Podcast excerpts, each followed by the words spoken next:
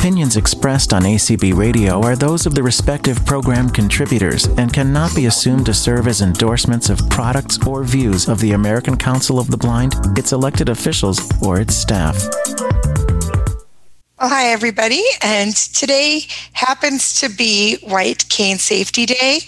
And I know that it's become so much more, you know, uh, employment disability no, see, what is it? Employment Disability Awareness Month, and uh, you know, so many other things. But October fifteenth has been White Cane Safety Day for many years, and we thought it'd be nice for us to really give some conversation to what the white cane means to us, and really, White Cane Day does not just celebrate uh, the actual uh, proverbial stick, right? it's so much more than that. It it really is celebrating our independence to uh, mobility, getting around independently, and it also celebrates our working. Uh, all of our, our mobility aids that we use, which also means, of course, our working uh, dog guides. And so tonight I invited uh, representatives from uh, ACB students, eight, uh, I'm going to mess it up, Alliance on Aging and Vision Loss. I think I got that right. You did. Good. Guide Dog Users Incorporated and uh, Council on Citizens with Low Vision International, but I don't believe anybody is here from CCLVI. So if they do show up, please, if you are here from CCLVI, CCLVI, raise your hand. Um, so let's kick this off. Uh, I am wondering. Let's start off with let's start off with Min. Um, so my first question to all of you is, what are the greatest challenges?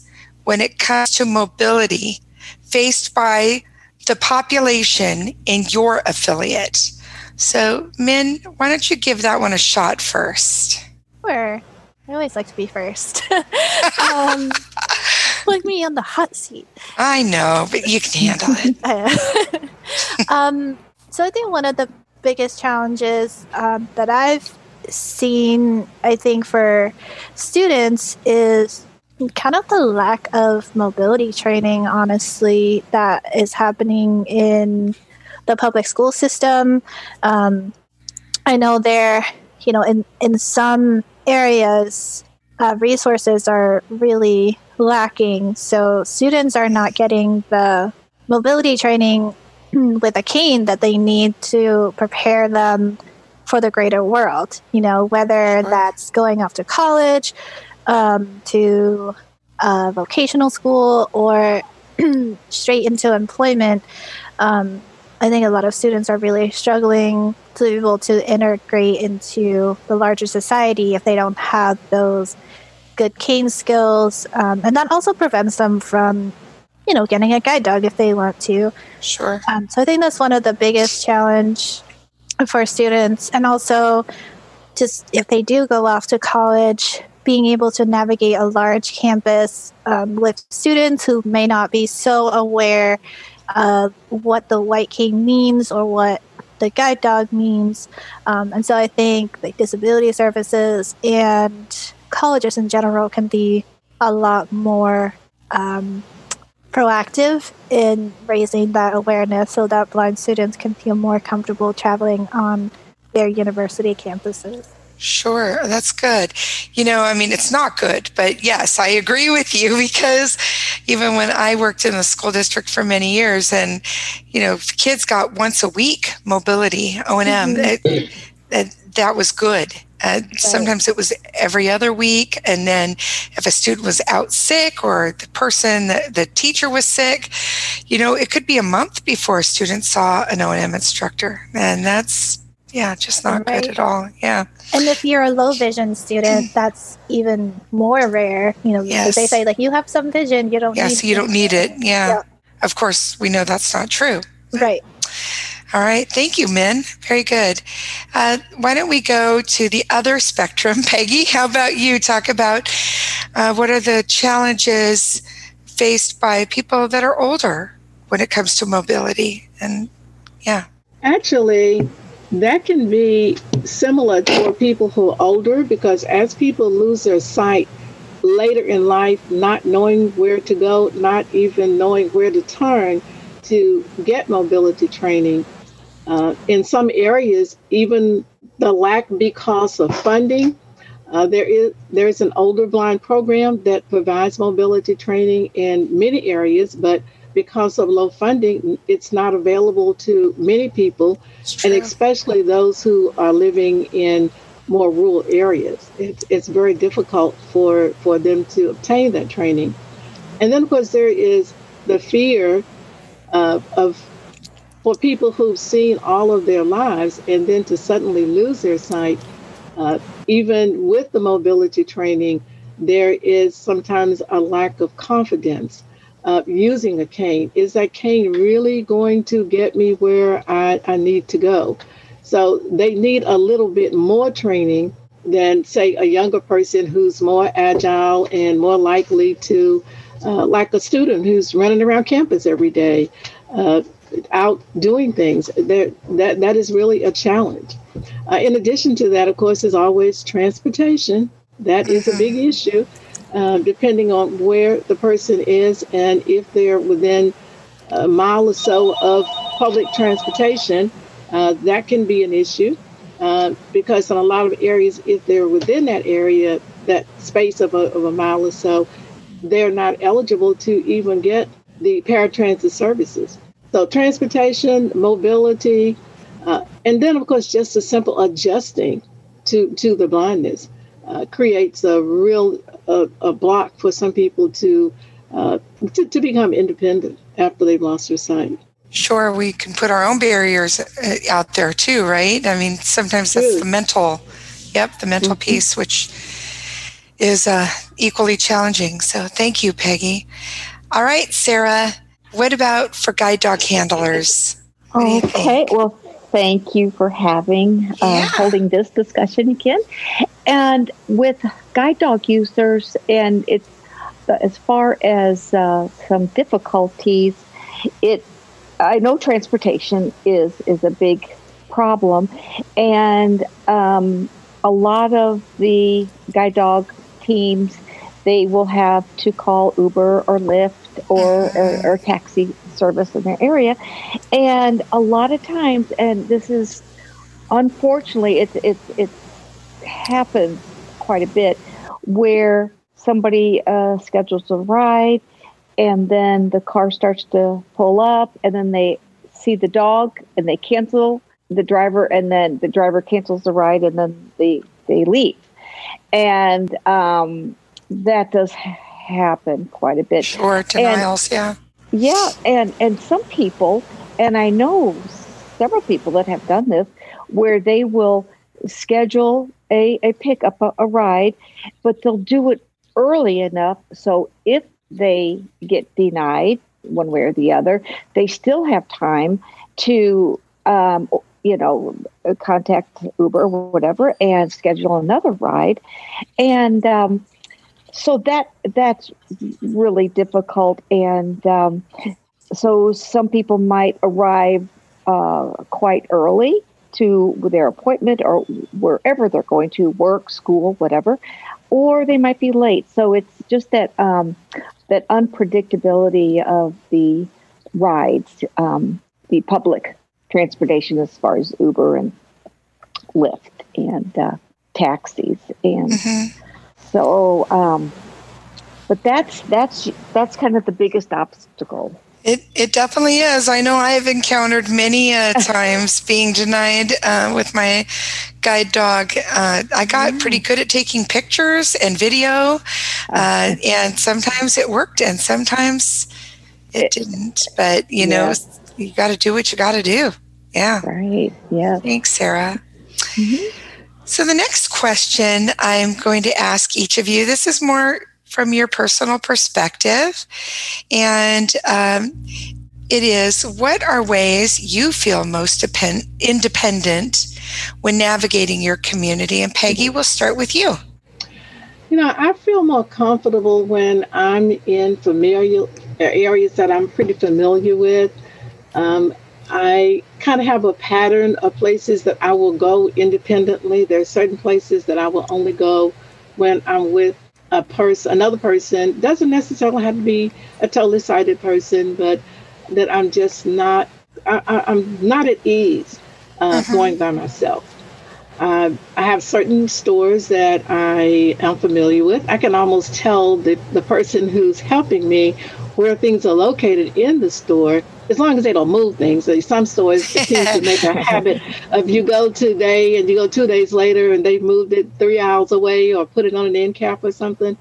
But uh, uh, traveling sidewalks in unfamiliar areas is something that uh, creates a little bit of unease and discomfort for me when I'm not familiar with that particular sidewalk.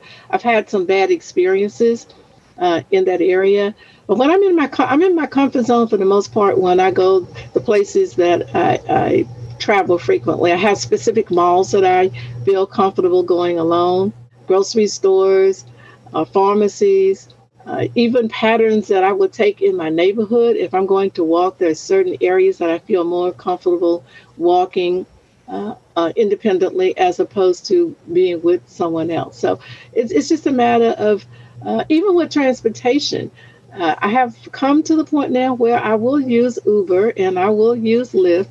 In the beginning, I was kind of, mm, I'm not sure about that, but uh, you know, I had to learn to get at ease with that. And I've had some really great drivers who actually gotten out to assist me to doors or meet me at the door when I'm leaving a location. So I, I just try to pick, figure out places that I can go independently and, and travel to those places uh, on a frequent basis that I kind of know my way yeah, around. so familiarity is yeah, is comforting. Yeah, yeah that makes sense. Mm-hmm. All right, Sarah, what are ways you feel most independent when navigating your community?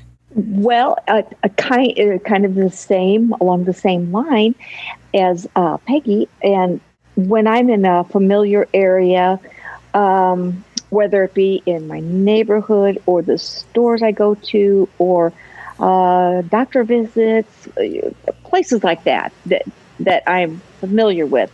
And so I I know that I walk down so far and then I turn tell my dog left or right and and I, I'm just I feel more confident and I walk with confidence and um, I'm really kind of in tune with my dog when I'm real comfortable. Because when I go into unfamiliar areas or crossing a new street with a new light or whatever the traffic uh, situation is, um, it's like my senses, all my senses are on alert, you know, and, and I'm, uh, I don't walk as, as, uh, as fast and I'm more careful. I kind of, uh, um, walk a bit slower because I'm not familiar, but, um, it's, it's, it can be a little nerve wracking sometimes, but when you're able to um, uh, reach your goal and not get lost too bad, it's such a great feeling. It's like, you know, it is, you, yeah. that you accomplished it. And even if you get lost, it's like, well, and then you find your way. That's okay. But sure. Um, yeah, that's okay. Thank you, Sarah. Yeah, thanks. All right, Min, I didn't go to you first that time. I know. See? All right. you gotta give people opportunities, right? Yeah. Um, so I travel with a guide dog, and I feel like working with her has given me all the confidence and the independence in the world that I never used to have with my cane. Um, I just I had a lot of travel anxiety using a cane, and I think it was more me not, you know, like trusting myself um, and my abilities. But working with her is such a joy. Um, and I live in a big city with a really great public transportation system. Um, well, Bostonians don't think it's a p- great public transportation system, but compared to other places, it's really good. Um, and it's really awesome to just be able to hop on, you know, the subway or the bus with her and go any place that I want to. Um, and it's a sense of freedom that I really cherish um, because, you know, I, I use so Uber I and I use Lyft also, but being able to walk places with her using my phone with Google Maps and Blind Square and other mm. GPS apps and just go exploring. Sure. Um, it's it's a lot of fun. Um, and definitely, you know, going to familiar places is comforting, but I do like going to unfamiliar areas and doing that exploration. Um, and, you know, I've been doing a lot of hiking with her also, and that's been a lot of fun. Um, hiking during the pandemic has been very, um, it's been a great way to de stress and, you know, get outdoors. Um, so, yeah, like, I think That's we awesome. all, yeah. Yeah. So I think I, I, have another question I want to ask you, ladies, but I want to see if there's anybody that would like to share um, what has either uh, been a barrier for them to independence or when do they feel independent in their community? And uh, Nat, do you want to explain how to raise their hands and then sure see if anybody wants to contribute? Yeah, sure thing. So if you are using a PC, it's Alt Y. If you are using a Mac, it's Options Y. If you called in using a telephone keypad, it's star nine. And if you're using the Zoom app, it's that nifty raise hand button. And we do have raised hands. Okay. All right. All right. Phil, you should be able to unmute. Well, hi there, Phil. Good evening to you, and good evening to everybody. This is great. I'll tell you, you know, the cane, having that cane, bringing you independence is so meaningful. I, um, a number of years ago at a camp I went to for a number of years, um, I took my cane for the first time. I've, uh, I've been taking a lot of mobility, and um, for a few days I relied pretty much on sighted guides, but I said, okay tonight I'm going to debut my cane to everybody. And I'm not, when I did that, I walked out and these, uh, we had our sighted buddies there with us and they, they were like, yeah, that is the way to be.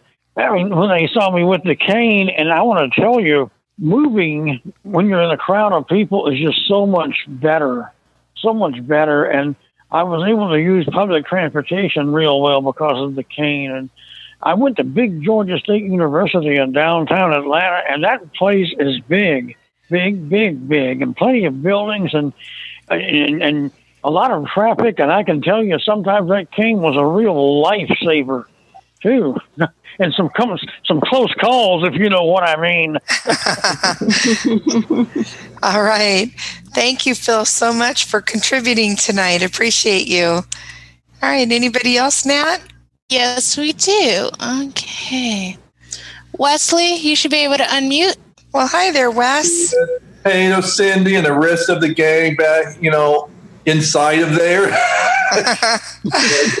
okay, this is Wes, and I live in the one beautiful city of Portland, Oregon, uh, protest central right now. But I say my biggest challenge when it comes to my mobilities is in situations where I have to get a, have to beg for rides from somebody. It's like my situation that's my most challenge is that I there's a church, uh, the church, my church I go to, the bus stop is like over three and a half miles from the church.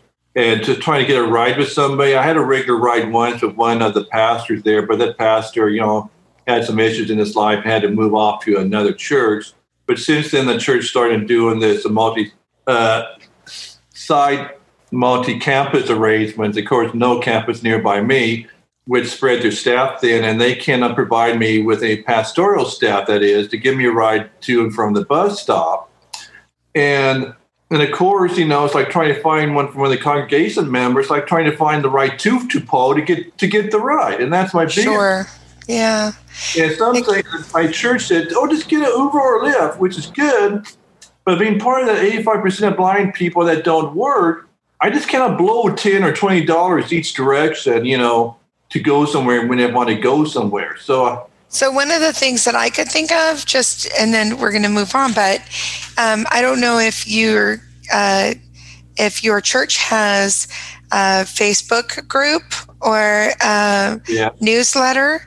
Maybe seeing if you could get something posted in there, sharing the area that you live, and seeing if you could work out uh, transportation that way. Sometimes we don't reach out to the right, we don't get the message to the right people that could help us. So, just something to think about. Thank you for uh, being here, Wes. And do we have anybody else, Nat? We do not. I think I heard. Uh, yep, Oh, you have I two say hands. that. And then All right, let's see. All right, Terry, you should be able to unmute. Terry. Terry Suarez. Hi, everyone. Happy White Cane Day. Yes. Hi there, my friend. Hopefully, everyone is enjoying their white cane coffee. Um, Ooh. so, um, I just want to say I I, think I'm going to been. go and enjoy my white enjoy my white cane wine. I know, right? I'm with you, Cindy. A nice red. What do you like? Uh, Okay, I, I'm, I'm kind of on the sweeter side there. So. so um, I experienced um, writing Lyft since January of 2019, and so I've been writing it for about a mo- a year, and then with my service dog, and had n- never had a problem. I had angels as drivers. And so a couple of weeks ago, um, I experienced simultaneously back to back in the same day two Lyft drivers that just drove off yelling we don't do dogs. So my question is is if we continuously have this issue and there is clearly a policy stated on the Lyft app, why can't they designate our profile so that when the driver goes to pick they're going to pick us up that it indicates that we have a dog so we can you know miss the step of denying us Well, I mean, I'll, I'll I'll try my hand at this a little bit, but maybe Sarah has some uh, input on this. Um, you know, one, you can choose to write a message to your driver i did they ever that get to you. i did that Okay, so that's that's one way. Um, I personally don't. I, I don't want to be profiled that I have a dog.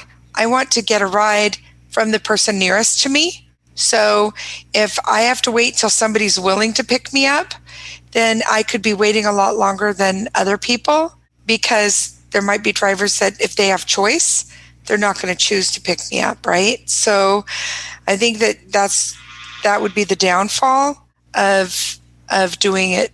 You know what I mean that way. Um, I don't know that that's right or wrong. I'm just telling you that, that you know those are my thoughts on it. I don't know, Sarah. Do you have any ideas on that?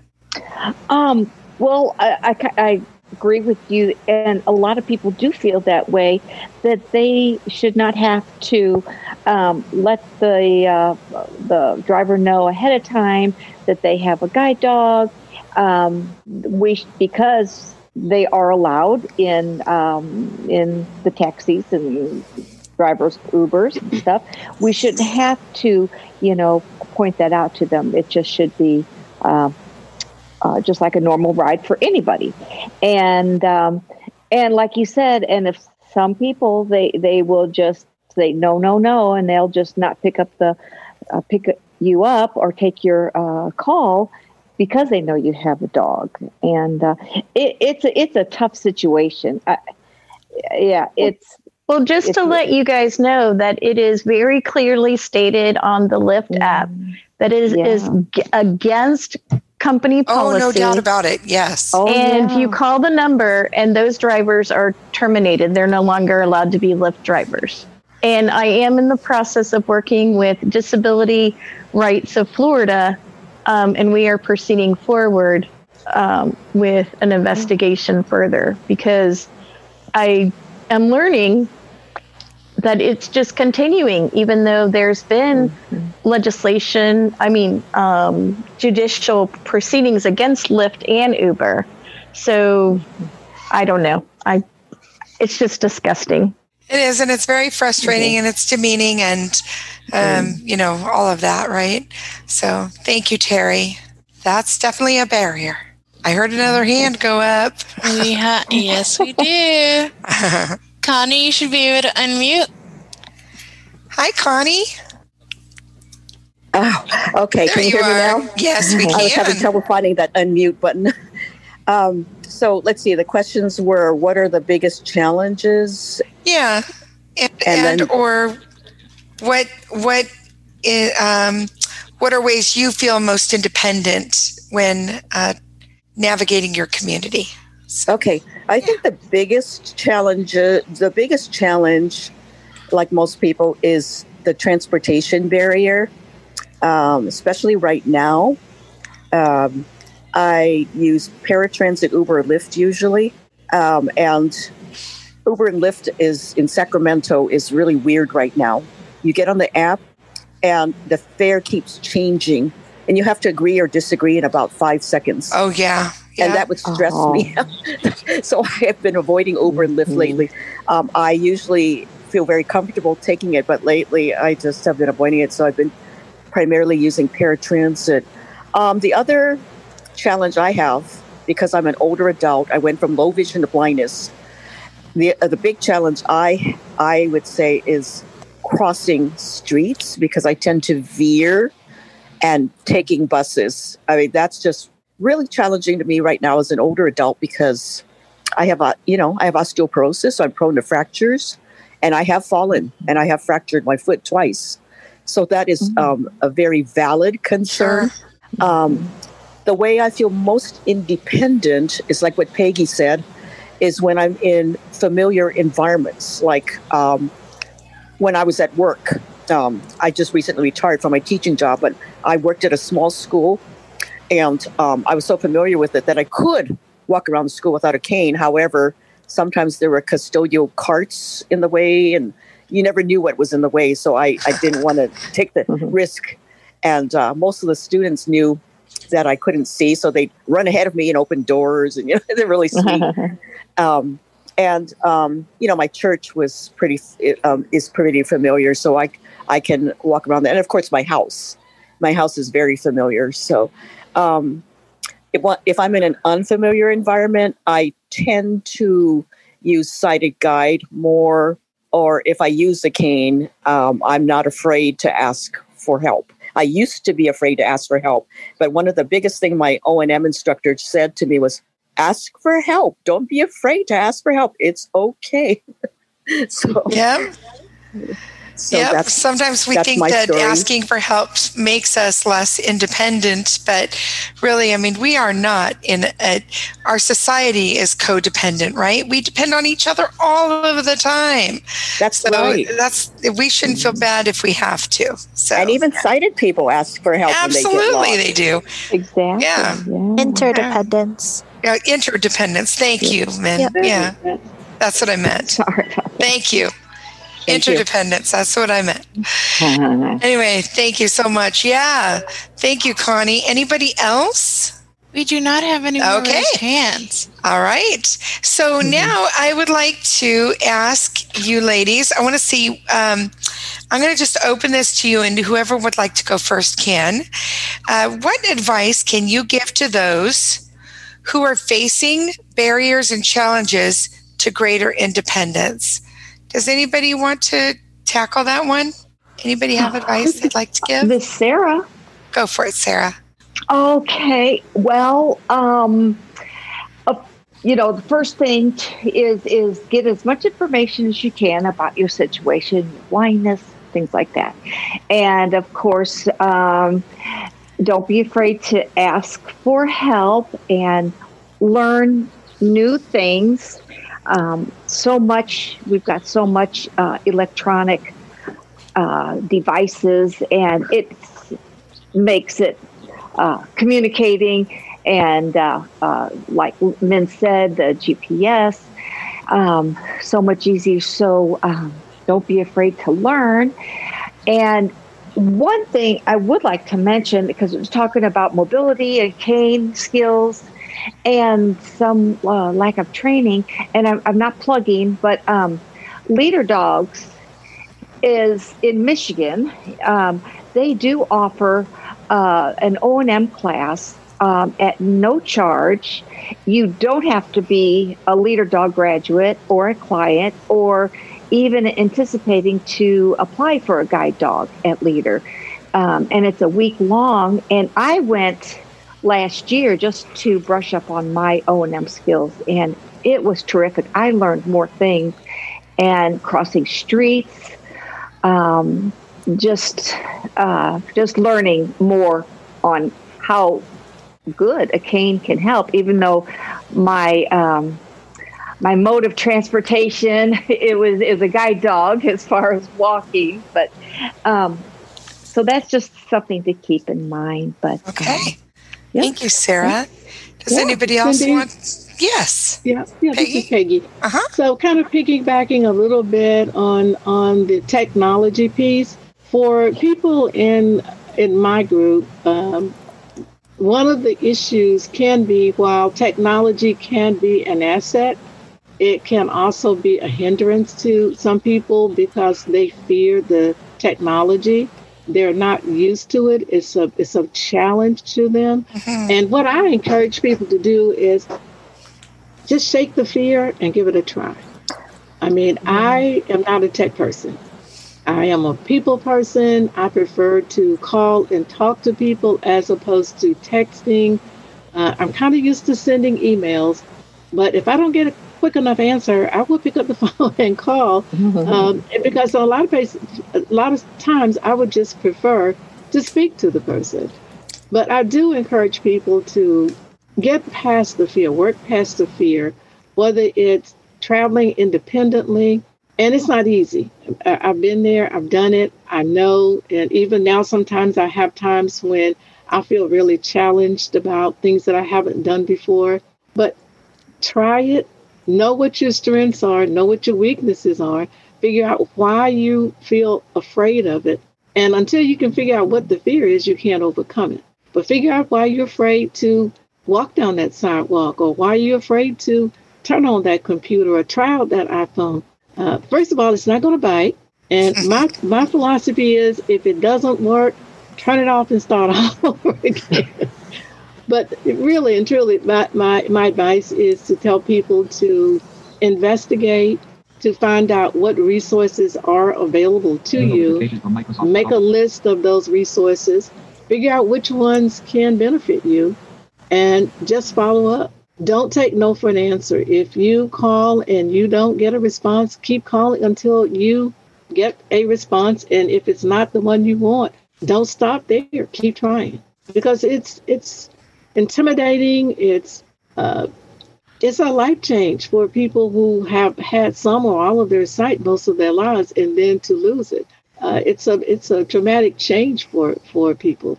And so, like I said, find out what resources are available. Uh, just investigate, investigate, try things.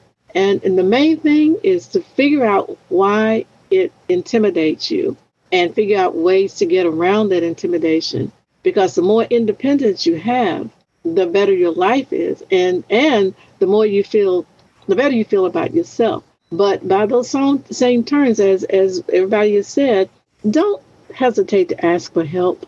Uh, if whether it's in a store, whether it's just using your technology, whether it's cooking a meal, whatever it is, there is always someone else, probably a lot of folks out there who are feeling the same intimidation and lack of self confidence that you're feeling. And when you get in those groups, when you find out, get with folks who are going through the same thing that you're going through, it builds your self confidence and it gets to a point where you don't mind asking for help. You don't mind asking those questions. And in the beginning, you feel a little, you know, a little inferior. I, I don't really want to ask it. But I can guarantee you that if you have that question, there's always somebody else who's feeling the same way. So be the brave one, step up, get those resources, ask those questions, and you'd be surprised at how much more independent and self confident you'll feel. All right. Min, do you have anything to add? Yes, um, I really like what both Sarah and Peggy said with you know, utilizing your resources. Um, I think it also it also helps um, if you have a community, and I think that's where the ACB community calls have been so invaluable to a lot of people is it gives people this um, you know forum of other people who may be going through similar challenges and they can talk about them. Um, and when you you know it doesn't have to be one of our community calls. It can be a local support group. Um, you can find those in a lot of you know different rehabilitation centers state um, commissions will hold peer support groups. Um, and you know just going there and talking to people so you can build up that confidence and hear from other people who have gone through the same things and they they are in a um, you know better place and they can share tips and things that have worked for them. Because sometimes you don't yeah, I feel like people don't know what they don't know because they they might not know about the leader dog program that Sarah was talking about. Um, I know Guide Dogs for the Blind has something similar. So using your community and using your contacts um, can be a great way to learn about those resources so that you can you know get the training and get the support that you need in order to feel more confident in your traveling all right very good. And I was I knew that Guide Dogs also had a program. I couldn't remember what it was called or anything, but um, that's awesome. Uh, I would like to now open it up again to our audience, and this is your question. Tell us any kind of maybe uh, a story. We did this earlier today in our uh, social people shared memories. But do you have a funny story about either your cane or your dog or a moment where you just really felt uh, independent uh, beyond measure? You know, there's always that moment, right, where something happens. So uh, if anybody would like to share first from our panel, and then we'll also take raised hands. So if anybody in the audience would like to share a story, we'd love to hear it. So Anybody want to share here on the panel? If not, we'll go to the uh, our attendees. Okay. you talk about funny stories about either funny stories or moments where you really felt independent. Just any kind of a cane or dog story that you'd like to share. Of course, keep it brief, but yeah. Yeah. Well, I have one, but it's it's. I, I didn't really end up feeling independent, but it gave me a, a, a, new direction of looking at things. When I first came home with my first guide dog, Tico, I was so anxious to get out and do it by myself. No instructor around, just it was me and my dog, you know, at at uh, at home. Long story short, we took a walk. We ended up going down a street I didn't even know existed, and I got stuck in a cul-de-sac. And then oh, no. and I wasn't listening to my dog. I wasn't listening to Tico. He was, you know, to take me back out and around. And uh, pretty soon, he, Jeff comes driving down with the car and rescued us. But you know, sometimes panic sets in right before we yeah. think things through a little bit, right? Yeah, yeah. All right. But I should have listened to him more, yep. and that kind of taught me there. But yeah. Yep. All right. Thanks, Sarah. Nat, who do we have first? Okay, sure. Um, all right. And if we have time, Nat, you're happy to share. Too. I mean, I'd yes, love you to share. yeah, you can even go first. Oh, okay, awesome. Yay. I didn't get to share this story this morning. Um, but when I had when I first got my guide dog Dotson two years ago, we were they were very nervous because he had been previously returned, and it was very like you know they were all nervous but i was obviously in love with this dog. And we did our traffic checks which happens during the second week of class. And when the car came like out behind us Dodson took off like a speeding bullet and he did so well and you could tell that he knew he did so well because he did his little happy dance and it was like jumping so up and down it was just like he just lost his mind he was so proud of himself you know it would have been great if we weren't still in the street but he was still you know. so happy. I cannot burst his bubble. oh, that's funny. All right, who do we have next? Melanie, you should be able to unmute. Hi, Melanie. Yeah. Um, when I got my, um, I had my cane for a while, and um, I was at church, and every time I needed to go to the bathroom, I had to ask somebody for help. Once I learned how to get to the bathroom by myself with my cane, and the first time I was able to go to the bathroom by myself, I was it was so cool because then I could just simply say to somebody, "I'll be right back. I'm gonna use the restroom." I didn't need anyone to go with me. No one, you know. Yep. needed to- So that was a really great time for me. Isn't that awesome? Yeah. Yeah, that feeling is it's like euphoric, right? Yeah, Um, definitely, yeah. yeah, that's great. Just to be able to go to the bathroom by myself, yeah. Yeah, thanks for sharing, Melanie. Okay, let's see. Terry? Okay, so whenever you come to Florida, you want to go to this place called Hurricanes. They have like the best wings, but on Friday and Saturday nights, they have live music. and as most of you may or may not know, I only recently lost my vision three years ago. And I love to dance. So my girlfriends picked me up and we went out for the first time since I had lost my vision to go have some wings. Well, they had all forgotten about the live music. So imagine a Latin girl dancing with her white can and her service dog. I had so much fun, and people were clapping, and I had drinks free for the rest of the night. So that's how I Bonus. Yep. So That's how you um, do it. Yep. So totally love my cane when I go dancing. It's my partner, and then Duke was just dancing around me, just having a good time because mom was having a good time. So yeah. So that's how I embrace my white cane. All right. Thanks everybody for sharing. Thanks, Terry. You, Terry. I like that. That's really fun. Um, let's see. All right. Connie? Hi, Connie. Again. Hey, I'm back. There you are. yes. Welcome Okay. back. Thank you. So, when I lost my sight, I went to the Orientation Center for the Blind in Albany, California. It's a rehab center for people to learn skills to cope with their blindness, like living skills, cooking, o- orientation, mobility, technology. And I really wanted to hit the mobility because that was my weakest area. So I got some intense orientation and mobility instruction. But I also have, in addition to my blindness, I have a neurological condition, which I will not go into. But I told the O&M instructor, do not do drop-offs because stress just aggravates my neurological condition. So no drop-offs. And he went, okay. Well, at the end of one of my mobility lessons, he said, he we got to the we got to the corner where Peet's Coffee was, and the school is like down the street from Peet's Coffee. You know, Peet's Coffee's on the corner, and then the school's down the street. So he said, "Well, I need to run an errand at El Cerrito Shopping Center, so see ya." I was like, "Oh my God, he's he's doing a drop off." So I said, "Okay, well, I can do this.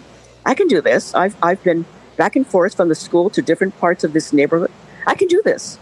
So I turned left, walked down the street, but unfortunately, there was a truck idling in the driveway. And what I should have done was either waited until the truck left or asked for sighted assistance because it masked all the sounds. So I walked past the truck, but the problem was I passed the school and got sucked into there. People warned me that there was this fan that came from the car wash, and they said, don't get sucked in by it. And I headed straight towards the car wash and got sucked in and thought I was at the school. And this guy saw me getting lost and he said, You need help? But he didn't speak much English, so he wasn't much help. And, and then an, a friend of mine from the school saw me getting lost, but she was at the bus stop and she had to she had to catch the bus. So she called the school, talked to the secretary of the office. Connie's um, lost in the car wash, but I can't go. I can't go rescue her because I have to catch my bus. So the secretary said, "Oh, okay, I'm on it." And then my, I guess the secretary called my no, that same friend called my roommate too. So my roommate came out to try to find me, and then they sent one of the mobility instructors out to find me, and, and she found me, and um, she helped me back to the school. And I was, I said to the rest of the students who were sitting on the bench there, I thought I was going to have to spend the night at the car wash. Well, I was so thinking the, you were going to get a shower. I know. yeah. so, so the next day, I'll have to tell you this. This is the good part. The next day, I decided I would skip gym class and walk to Peet's Coffee by myself. And for you. And I just recently lost my sight, so and they had this pathway called the Snake Walk. And the reason we called it the Snake Walk is because it wasn't a straight path. It it zigzagged and curved all over the place, and then it led out to the main street. So I told one, I, I texted all the mobility instructors, telling them I'm going there by, by myself, uh, but I just wanted to let them know just in case I really got lost. And one of the mm-hmm. mobility instructors said, Well, what about gym class? And I said, Excuse me, I just lost my sight and I'm making an effort to get somewhere by myself, and you're worried about whether or not I'm going to go to gym class today. I said, No, I'm, I'm going to Peet's Coffee today. I'll see you tomorrow. I'll let you know how it goes. So I made it all the way all the way to Peet's Coffee. You can tell by the you know the way the coffee smells. You know you can tell you're getting close because you can smell the coffee. You can hear the do- people coming in and out of the doorway. And so I went in, got my coffee, started back towards the school. Um, got a little bit lost, but a sighted person who was used to seeing blind people walking around, oh said, "Here, here, you you know you need to come a little bit more this way." And so he said, um, "Are you new to the school?" And I said, "Yeah." And he said, "Oh, oh, you'll get better. You'll get used to it, you know." And so I made my way back to the school and in into the school, and I made it. And that was after getting sucked in by the car hmm. wash. Good for so, you. That's good. Aren't you proud Yes, I am. That shows your resilience, right? Yeah. So I'm going to jump in with a quick story. Um, I was with a friend and we were at the ferry terminal. We were going to take at the, it was in Seattle and we were going to take a passenger only ferry and it was not a dock that we were familiar with. And so we were trying to find where to go to wait and we were wandering on a, well, it was like a, a, um, oh, like a boardwalk of some sort. You know, it was wooden as we're walking and, and um, it has to be around here somewhere. You know, we're looking for this uh, area, and uh, I all of a sudden we gone down a little slope and then it leveled off, and my dog stopped dead in her tracks, and uh, he also had a dog, and we were telling our dogs to hop up. My dog wouldn't go, and he's like, "Just keep going forward." I said, "No, I'm turning around. She's not going any further. She won't move, and I'm going to trust her." So we turned back around, and we found a um, covered area and sat down and we're waiting because we didn't hear any boats or anything, you know. And all of a sudden, somebody walks by and says, Excuse me, I didn't know you guys, I didn't see your dogs. I saw you guys wandering down there. You were right on the edge of the pier and there was no fence or anything. Uh, it was, there was a rope, but not a fence. So if we had if we had continued on, we likely would have fallen off. And uh, so that was just an opportunity for me to remember to listen to my dog. and I'm really glad I did. Uh, and we didn't have to go swimming that day in the Puget Sound. so, uh, do we have anybody else with their hand raised? We do. All right. Wes, you should be able to unmute. What I was going to say, the the situation where I feel like I'm most independent, it's like my own, like familiar areas or my own neighborhood where I can get up, put on my shoes, grab my trusty stick, and just go by road. You know, don't think about street names or street on, nothing. Like I know I can out my building, take a left out the door, walk a few blocks. I see a brick building on my right, the Bridgeport Brewery. The next one after has a big curb silver sign above the door, the Safeway. You know, I'm there. You know, and that's where. So it's what's familiar, right? As as the ladies have no said, buses, yeah. No nothing. But yeah. believe me, I am pretty good at using buses too, and I have gotten somewhat, maybe a little bit good about going to other longer distances, other further, uh, further uh, places that involve the use of an airplane. And but man, it's like I don't know, but I'm like I'm kind of like a I may say I'm a nervous mess. Like before I go, I'm like looking at Google Maps. I'm using Google Street View. I'm like contacting a city's you know transit system, and usually I'm with organizations that are pretty good at picking hotel venues near public transit and providing a lot of information. You know, even about certain buses and stuff that need to be taken to get there to get to and from the airport. So that's like a you know a strike you know for me. and for one thing, but still, it's like I'm just totally research it over before I go. You know, find out what addresses to put in my, you know, my navigation apps, everything. And heck, at one time, I'm kind of a little bit, maybe almost, someone should be a little bit proud of myself. I was able to pull out of a bad, a got lost situation in an unfamiliar, familiar city. But it's like I was in Kansas City and I knew I had to get on, hop on the streetcar, and then get off the Union Station stop. You know, then get off the Union Station, hang a, you know, take a left from, you know, opposite from the direction of the streetcar's heading in and cross the street. And, uh, you know, and there's my hotel. And so I'm on the streetcar. I hear it call out Union Station, the uh, stop announcement system. So I got off the streetcar and I got out and I looked around and then totally looked totally different than what from Google Street View showed me.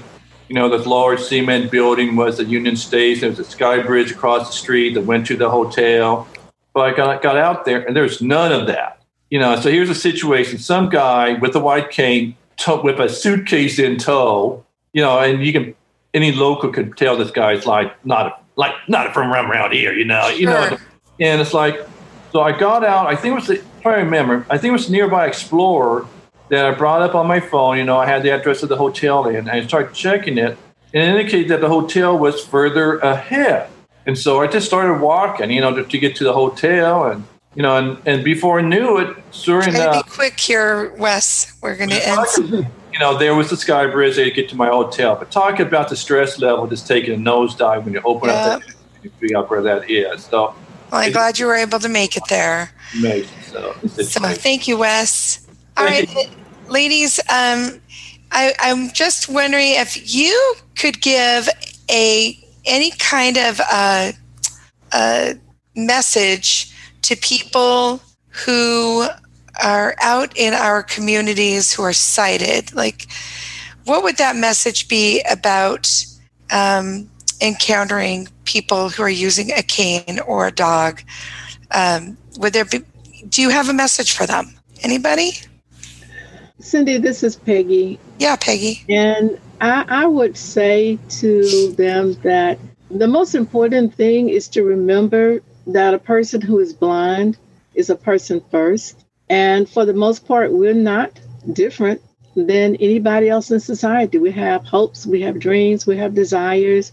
We like to go places and do things, regardless of the fact that we can't see. Uh, we still like to live life. And so don't be afraid. If you have a question, ask the person that question because that's the best way to get your questions answered. um, but just just treat them like you would treat anybody else. Uh, I've met people who have just basically walked up to me and started talking, asking me about the cane. They know someone who needs one. Uh, how did I get it? Where did I get it? And I've developed some really good friendships because when they brought those people in to actually sit down and talk or or come into our organization, uh, you, you just never know who you're going to meet or where you're going to meet them. So I say keep an open mind. Just keep an open mind and don't be afraid to ask the person questions. All right. Thank you, Peggy. Anybody else want to share? You can share. Sarah. Go ahead, Min, and then Sarah. Go ahead. Um, I think the biggest thing that I would tell sighted people, and I tell this to new sighted friends that I meet all the time, is you know, treat us like you would anybody else on the street, and this um, goes to traveling. Like you wouldn't grab somebody you didn't know, you know, by the shoulder, by the arm, whatever it is, to um, communicate with them.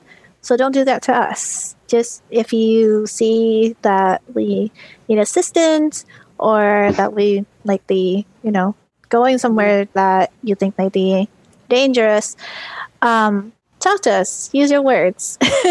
um, I I think we've all been in that situation that. um, where we, you know, are grabbed, and that's just Sure. really disconcerting and can be dangerous. Honestly, um, you you don't know what kind of medical condition somebody has. They could have balance problems.